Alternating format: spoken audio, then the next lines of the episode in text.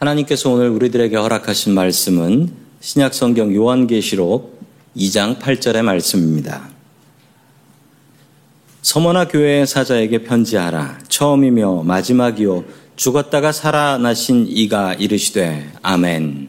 어, 오늘 하나님의 말씀은 그 요한계시록에 나오는 일곱 교회를 향한 편지 중에 두 번째인 서머나 교회에 주시는 말씀입니다. 일곱 교회의 순서는 어떻게 정해졌을까요? 저도 예전에는 어, 고민이 있었습니다. 아, 이 순서는 도대체 어떤 순서일까? 예, 교회 크기 순서일까? 도대체 어떤 순서일까? 근데 지도를 보니까 예, 바로 그 궁금증이 해결됐습니다. 저 일곱 교회 순서는 그냥 앞 글자만 따면 그 에서보드 사빌라 이렇게 외우시면 쉽게 외우실 수 있습니다. 자, 교회 순서들을 보면 그냥 가는 길입니다.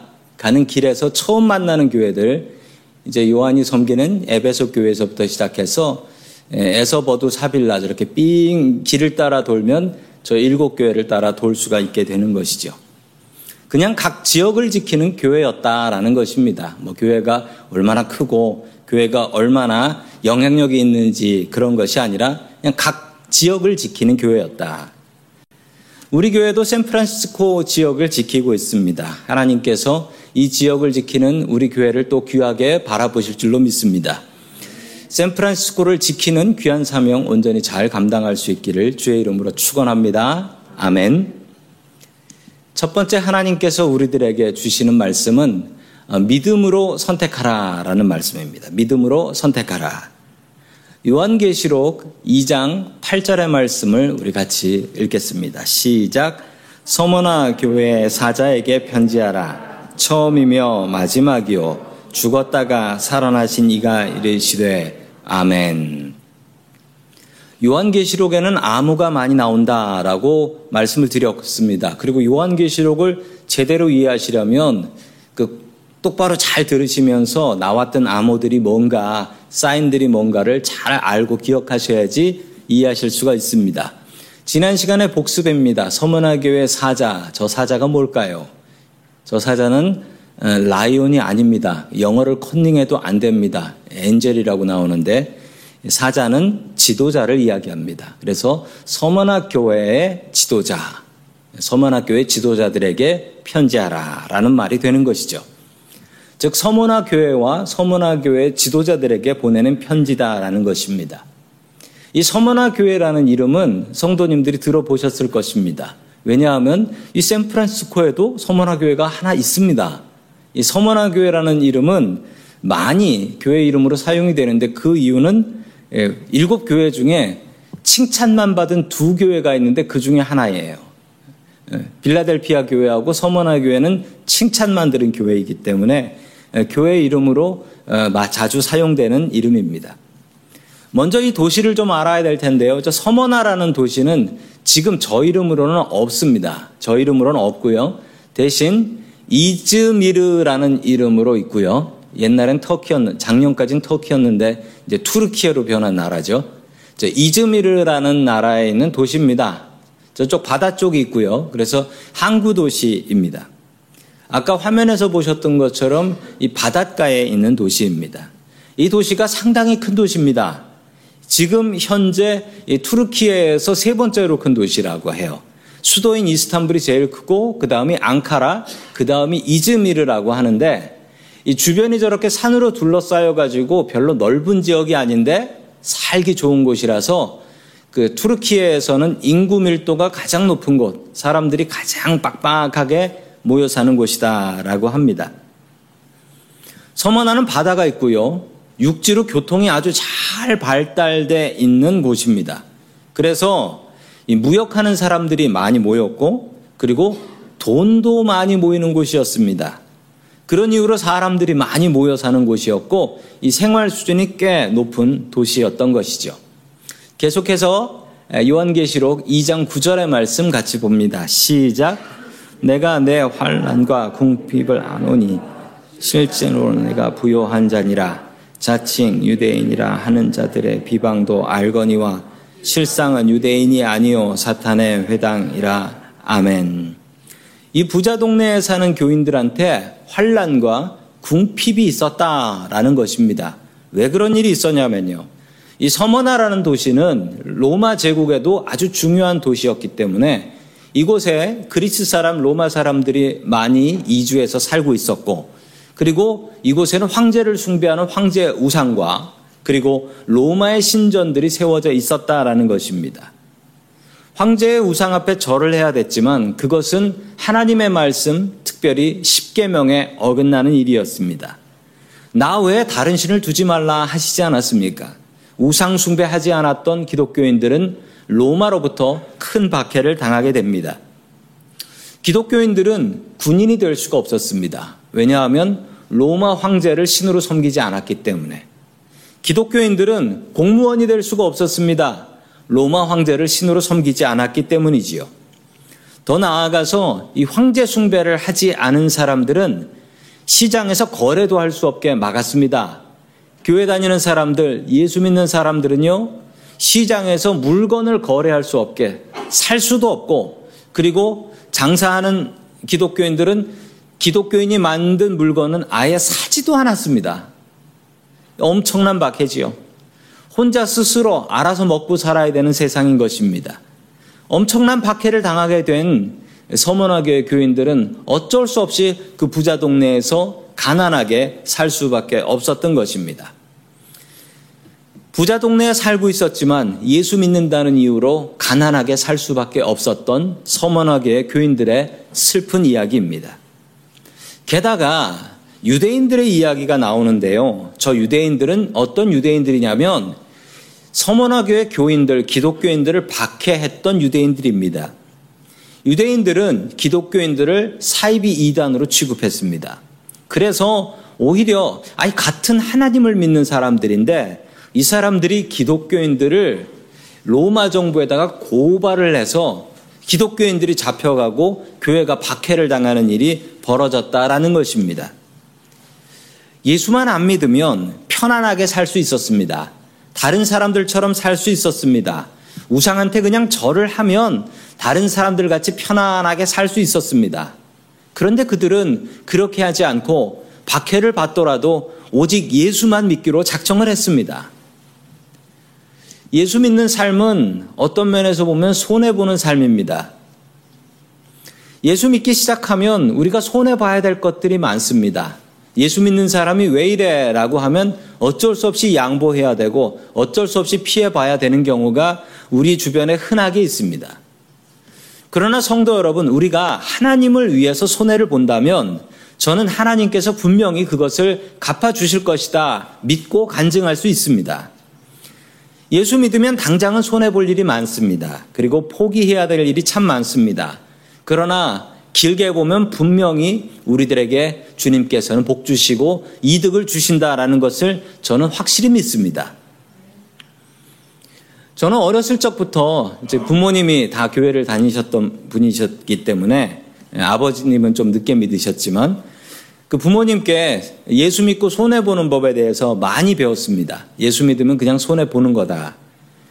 주일날은 무조건 교회를 갔습니다. 친구들하고 놀러 가고도 싶었는데 그 주일날은 무조건 교회 갔고 어, 원래 공부를 잘 하지도 않았지만 주일날은 주일이라고 더 안 했습니다. 그러면 평일날 더 열심히 해야 되고 평일날 더 열심히 살아야 되는 것이 어, 예수 믿는 사람들의 삶이다라고 가르쳐 주셨고 저는 그 가르침대로 살았고 어, 주님께서 내가 손해본 이상 그 이상으로 갚아주시는 것을 체험하며 살았습니다. 성도 여러분, 우리가 예수를 믿으면 당장은 조금 손해볼 수 있습니다.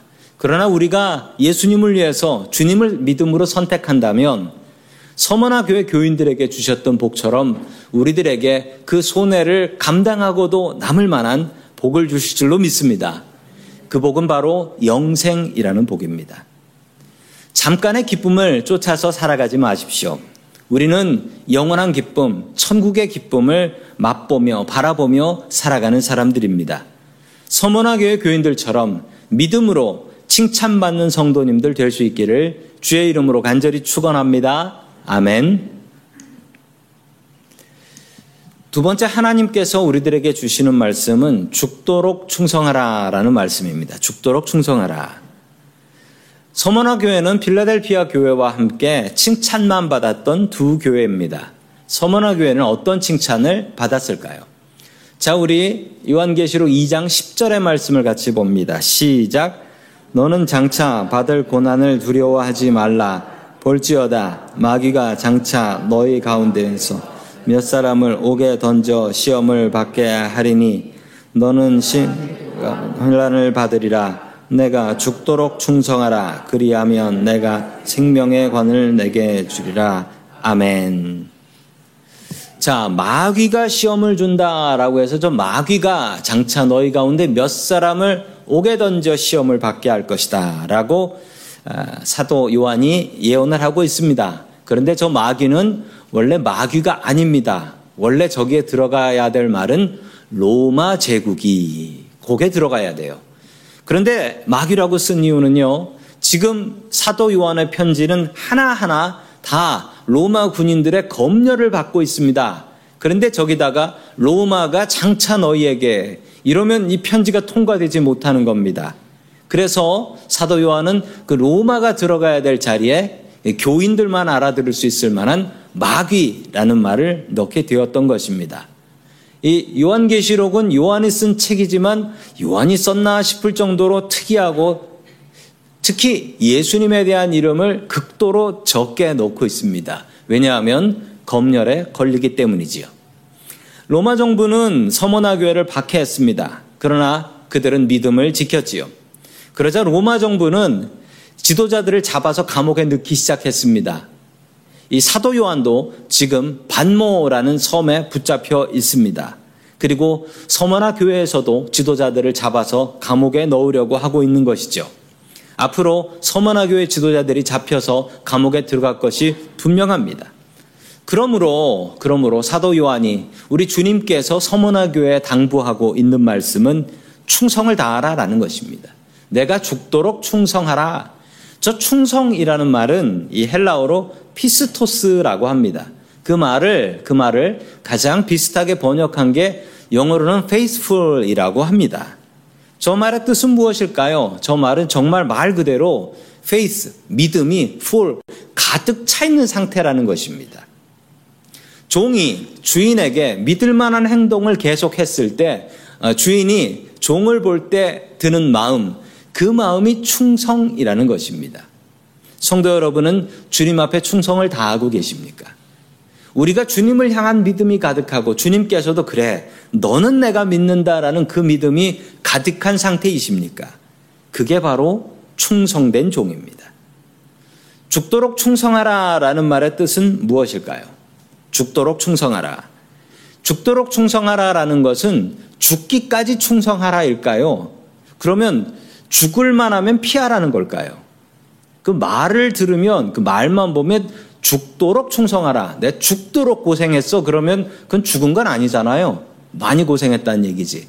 한국말로 죽도록으로 번역하면 안 됩니다. 왜냐하면 죽도록은 죽을 만큼 충성하다가 죽을 것 같으면 안 하는 거. 이것도 죽도록 충성이거든요. 그러나 이 말씀은 진짜 뜻을 보자면 and로 보셔야 됩니다. 충성하고 and 죽어라라는 것입니다. 예수 이름으로 순교하고 죽어라. 죽도록 충성하라는 것은 충성하고 죽으라. 그 자리에서 죽으라는 이야기입니다. 서머나 교회를 감독했던 네 번째 감독이 있습니다. 첫 번째는 사도 요한이었고요. 네 번째 감독은 이 폴리갑이라는 사람이었습니다.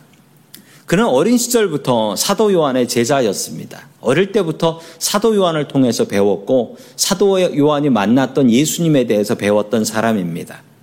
그리고 그는 그는 서머나 교회에 보내주신 요한계시록 편지를 통하여 이 사도 요한이 전했던 서머나 교회를 향한 말씀 기억하고 있었습니다. 죽도록 충성하라.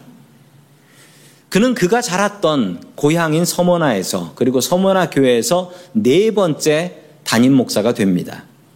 때는 마르쿠스 아우렐리우스라는 황제의 서슬퍼런 박해가 있었을 때였죠. 정말 어려운 시절 서머나 교회 담임 목사가 되었습니다. 교인들이 원형극장에 붙잡혀 가기 시작했습니다. 원형 경기장에 붙잡혀서 짐승의 먹이로 던져지고 그리고 채찍으로 사람을 때려서 찢어 죽이고 예수 믿는다라는 이유만으로 서머나 교회 교인들은 이런 박해를 받기 시작했습니다.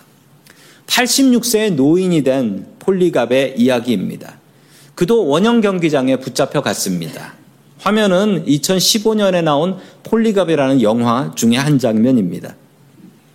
그는 끌려갔고 그리고 장작더미 위에 세워졌고 묶였습니다. 모여있는 사람들은 저 폴리갑을 태워 죽이라고 사람들 참 잔인하지요. 저렇게 태워 죽이는 걸 어, 기분 좋다고 박수치고 바라보고 있습니다. 그러나 폴리갑은 전혀 겁먹지 않았고 그 이유는 저곳에 들어가기 전에 주님께서 절대로 겁먹지 말고 대장부처럼 담대하게 싸워라 라는 주님의 음성을 들었기 때문입니다. 평소에 그를 잘 알던 로마군 장교가 그에게 와서 이렇게 이야기했습니다. 친구, 만약 자네가 지금이라도 예수를 부인하면 내가 살 수 있도록 힘을 써보겠네. 그러자 폴리갑은 이렇게 얘기했습니다. 나는 86년 동안 주님을 섬겨왔습니다. 그리고 그분은 나를 한 번도 부인한 적이 없는데 내가 어떻게 예수님을 부인한단 말이오. 서머나 교회 감독이었던 폴리갑은 이렇게 화형이 되어 주님 앞에 올라갑니다. 죽도록 충성하라. 그리하면 내가 너에게 생명의 면류관을 주리라. 이 말씀, 어렸을 적부터 들었던 그 말씀을 그대로 지키고 따랐던 것입니다. 폴리갑이 어렸을 때부터 들었던 요한계시록의 그 말씀을 그는 마음에 새겨두고 있었던 것입니다. 성도 여러분, 예수 믿는 삶은 늘 자기 자신을 죽이는 삶입니다. 예수님의 말씀에 충성하십시오. 그러면 우리의 고집을 죽여야 하고, 우리의 성격을 죽여야 하고, 또한 우리의 욕심을 죽여야 합니다. 나 자신을 죽이고 예수로 살아갈 수 있어야 합니다. 죽도록 충성하십시오. 그리고 하나님께서 주시는 생명의 면류관을 얻을 수 있는 저와 성도님들 될 수 있기를 주의 이름으로 간절히 축원합니다. 아멘. 세 번째 마지막으로 우리 주님께서 우리들에게 주시는 말씀은 끝까지 열심히 달려라 라는 말씀입니다. 끝까지 열심히 달려라. 자, 11절의 말씀도 우리가 잘 이해해야 할 말씀인데요. 같이 읽습니다. 시작. 귀 있는 자는 성령이 교회들에게 하시는 말씀을 들을지어다. 이기는 자는 둘째 사망의 해를 받지 아니하리라. 아멘. 자, 노란 글씨로 되어 있는 이기는 자, 여기서 이기는 자는 무엇을 이기는 자일까요? 성도 여러분, 가장 중요한 건 요한계시록의 context, Sitz im Leben을 보시는 것, 상황을 보시는 게 중요하다라고 말씀드렸습니다. 요한계시록은 크게 보자면 성도들이요, 로마 황제를 신으로 숭배하지 마십시오. 오직 주님만을 믿고 의지하십시오. 이것이 메시지입니다. 그럼 무엇을 이기는 자겠습니까? 그 당시에 우상 숭배였던 로마 황제 숭배하는 것. 로마 황제를 신으로 숭배하지 말라는 것입니다. 아무리 큰 박해가 와도 나를 원형 경기장에 끌고 가서 죽인다 할지라도 절대로 우상 숭배하시면 안 됩니다. 그 우상 숭배 안 한 사람이 이기는 자가 되는 것입니다. 이것을 다른, 다른게 이야기하시는 분들도 있습니다. 어떤 특별한 사람이다. 그렇지 않습니다. 우리 모두는 이기는 자가 되어야 합니다. 우리에게 있는 우상숭배에서 이겨나가는 사람이 되어야 합니다. 그 이긴 사람을 주님께서는 복주시고 둘째 사망의 해를 받지 않게 하신다라는 것입니다. 이것은 당시 그리스 로마의 운동 경기에서 모티브를 얻은 것입니다. 사도 바울도 인생을 신앙 신앙 생활을 마라톤 경기에 비유한 적이 있죠. 앞에 보면 생명의 면류관을 주겠다, 생명의 관을 주겠다라는 것도 당시 운동 경기에서 온 것을 그냥 그대로 비유로 말씀해 주신 것입니다. 이 마라톤에서 우승한 사람은 저렇게 월계관이라고 하는 손기정 선수의 모습인데요. 월계관을 씌워줬기 때문입니다. 여러분, 어떤 사람이 저런 월계관을 쓸 수가 있을까요? 그것은 경기를 마지막까지 뛴 사람입니다. 프랭크 쇼터라는 미국의 아주 유명한 1970년대 마라톤 선수가 계셨습니다. 1973년에 일본 마라톤 대회에 참석을 하셨는데 열심히 달리는 중이었는데 너무 배가 아파서 너무 배가 아파서 어쩔 수 없이 화장실을 갈 수밖에 없었는데 마라톤 경기에서 원칙이 있는데 지정된 경로를 이탈하면 탈락입니다. 탈락이에요. 그 길에서 벗어나면 그 반칙인 거예요. 그래서 이분은 감독에게, 아, 심판에게 가서 심판한테 제가 배가 너무 아픈데 저기 풀숲에서 일 좀 봐도 될까요? 라고 했더니 심판이 허락을 했습니다. 심판을 허락을 해서 풀숲에 가서 어, 일을 봤습니다. 아, 쇼터는 너무 초조했습니다. 왜냐하면 풀숲에서 일을 보면서 보니까 막 자기보다 못하는 선수, 뒤에 있던 선수들이 슉슉 지나가는 걸 보니까 너무 초조한 거예요. 게다가 더 초조한 일이 발생했습니다. 왜냐하면 풀숲에는 휴지가 없잖아요. 휴지가 없어서 이걸 어떻게 하나 하다가 아, 주변에 보니까, 주변에 보니까 사람들, 일본 사람들이 응원하다 떨어뜨린 일본 국기가 있어서 그걸 잘 활용했다라고 합니다. 그리고서 쇼터는 다시 뛰었고 1등 했습니다. 1등 했어요. 왜냐하면 저 선수가 세계 기록 보유자였기 때문이지요. 열심히 뛰어서 1등으로 들어갔는데 아, 저는 그 일본 국기가 아주 역할을 잘 했다라고 생각합니다. 도중에 쉬어도 됩니다. 화장실 가도 됩니다. 맨 마지막까지 끝까지 달린 사람이 상을 받을 수 있습니다. 그리고 1등으로 들어온 사람이 우승할 수 있는 것입니다. 우리의 인생도 마찬가지입니다. 잘 달리던 사람이 뒤로 처지는 경우도 있고요. 또 못 달리던 사람이 끝날 때쯤 되니까 앞으로 나오는 경우도 있습니다. 그러나 우승은 누가 합니까? 맨 마지막에 제일 먼저 들어온 사람이 하는 겁니다. 처음 성적은 중요하지 않습니다. 처음에 얼마나 잘 달렸는가, 중간까지 얼마나 잘 달렸는가, 이거 중요하지 않습니다.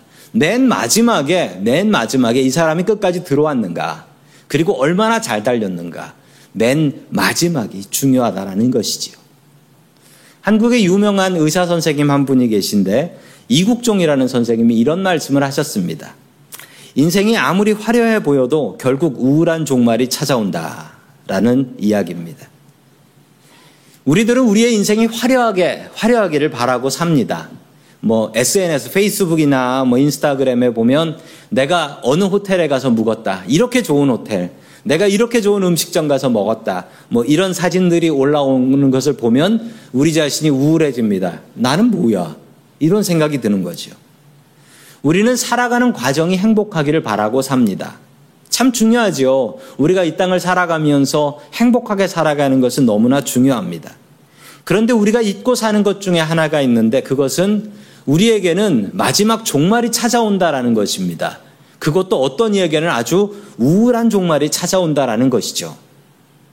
나이가 들면 안 보이고, 안 들리고, 못 움직이고, 이 괴로운 종말, 우울한 종말이 우리를 기다리고 있습니다. 우리 누구에게나 그런 종말이 찾아오게 됩니다. 마지막에 웃을 수 있는 사람은 어떤 사람일까요? 진짜 인생에서 이기는 사람인데 우리는 천국을 바라보는 사람, 천국을 바라보는 사람은 마지막에 우울한 종말이 아니라 웃을 수 있는 사람이 되는 것입니다. 저는 목사라서 성도님들의 죽음과 같이 하는 경우가 참 많이 있습니다. 성도님들의 복되고 좋은 시간에는 그렇게 목사가 필요가 없을 때가 많아요. 그런데 성도님들이 아프시고 그리고 마지막 돌아가시기 전에 목사를 찾는 경우가 참 많이 있습니다. 그래서 아플 때 목사들은 성도님들과 자주 같이 있습니다. 얼마 전에도 저희 교회 원로 장로님 한 분이 LA에 있는 양로원으로 가시게 되셨는데 모시고 가실 분이 마땅치 않아서 어, 제가 그분 모시고 LA까지 다녀왔습니다. 혼자 움직일 수 없는 중증 환자셨습니다. 모시고 가면서 제 마음이 참 우울했습니다. 예, 참 우울했어요. 우리에게는 그런 우울한 미래가 기다리고 있다라는 사실입니다. 그러나 예수 믿는 사람의 죽음은 많이 다릅니다. 참 많이 다릅니다. 왜냐하면 우리는 천국을 바라보는 사람들이기 때문이지요. 우리가 모르는 세상으로 가는 것이 아니라 약속된 천국으로 가는 것이고 그곳에 가면 약속된 예수님께서 나를 기다리고 계시기 때문에 우리는 우울하지 않을 수 있습니다. 그래서 성경은 이렇게 이야기하고 있습니다. 이기는 자는 둘째 사망의 해를 받지 않는다. 이 이야기는 무엇입니까? 우리가 죽고 나면 우리는 영원히 죽지 않습니다. 왜냐하면 예수 믿는 사람은 천국 가서 영원히 사는 것이고 예수 안 믿는 사람은 지옥 가서 영원히 사는 거기 때문에 영원한 죽음은 없습니다. 그것을 사도 요한은 두 번째 죽음이다라고 이야기를 했습니다. 우리는 예수 믿기 때문에 영생을 기대하는 사람입니다. 죽음 뒤의 세상을 바라보는 사람들입니다.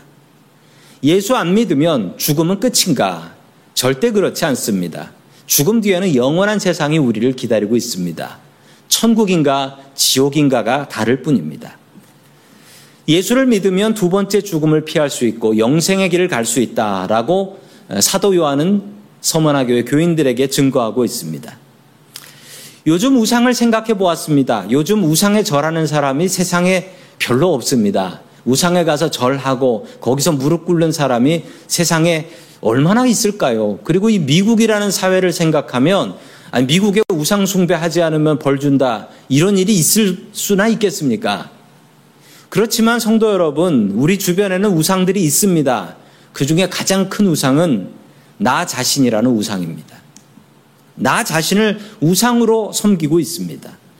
모든 것의 중심이 나 자신입니다. 그리고 나의 행복을 위해서 예배드리고, 나의 행복을 위해서 돈 벌고, 나의 성공을 위해서 살아갑니다. 나를 위해서 다른 사람도 이용하고, 심지어 나를 위해서 가족들도 이용하는 경우도 있습니다. 이런 사람들이 모여 사는 곳을 우리는 지옥이라고 합니다. 우리는 주님의 종들입니다. 주님께서 원하시는 대로 살아야 합니다. 나와 나 자신의 행복이 아니라 주님과 우리들의 행복을 위해서 살아가는 사람이 되어야 됩니다. 이렇게 주님을 두려워하는 사람들이 모인 곳을 천국이라고 합니다. 박해 속에 있어서 있었던 서머나 교인들은 오직 믿음으로 이 시험을 이겨나가고 순교합니다. 성도 여러분, 우리들이 이 땅에서 살아가면서 당하는 고난들은 어떤 고난들이 있습니까? 그 고난들을 믿음으로 이기십시오. 그렇다면 주님께서 우리들에게 귀한 생명의 면류관을 가지고 천국에서 기다려 주실 것입니다. 믿음으로 예수 그리스도의 길을 따라갈 수 있는 저와 성도 여러분들 될 수 있기를 주님의 이름으로 간절히 축원합니다. 아멘. 다 함께 기도하겠습니다. 지금도 살아서 우리들에게 말씀하시는 고마우신 하나님 아버지, 오늘 주님의 말씀에 귀 기울이며 살기 원하는 주님의 백성들이 이 자리에 모였습니다. 2000년 전 서만화 교회에 말씀하신 주님께서 오늘 우리들에게 말씀하여 주시기를 소망합니다. 주님, 아무리 당장 손해본다 할지라도 믿음의 길을 선택할 수 있게 도와주시옵소서. 주님께서 꼭 갚아주신다는 믿음으로 선택하게 하여 주시옵소서. 주님, 우리는 주님의 종들입니다. 죽도록 충성하게 하시고 나는 죽고 예수로 살 수 있게 도와주시옵소서. 주님 인생은 마라톤 경기와 같은 줄로 믿습니다. 마지막 순간까지 주님의 손을 붙잡고 믿음의 경주를 할 수 있게 도와주시옵소서. 지금도 천국문에서 우리를 기다리고 계시는 예수 그리스도의 이름으로 기도드립니다. 아멘.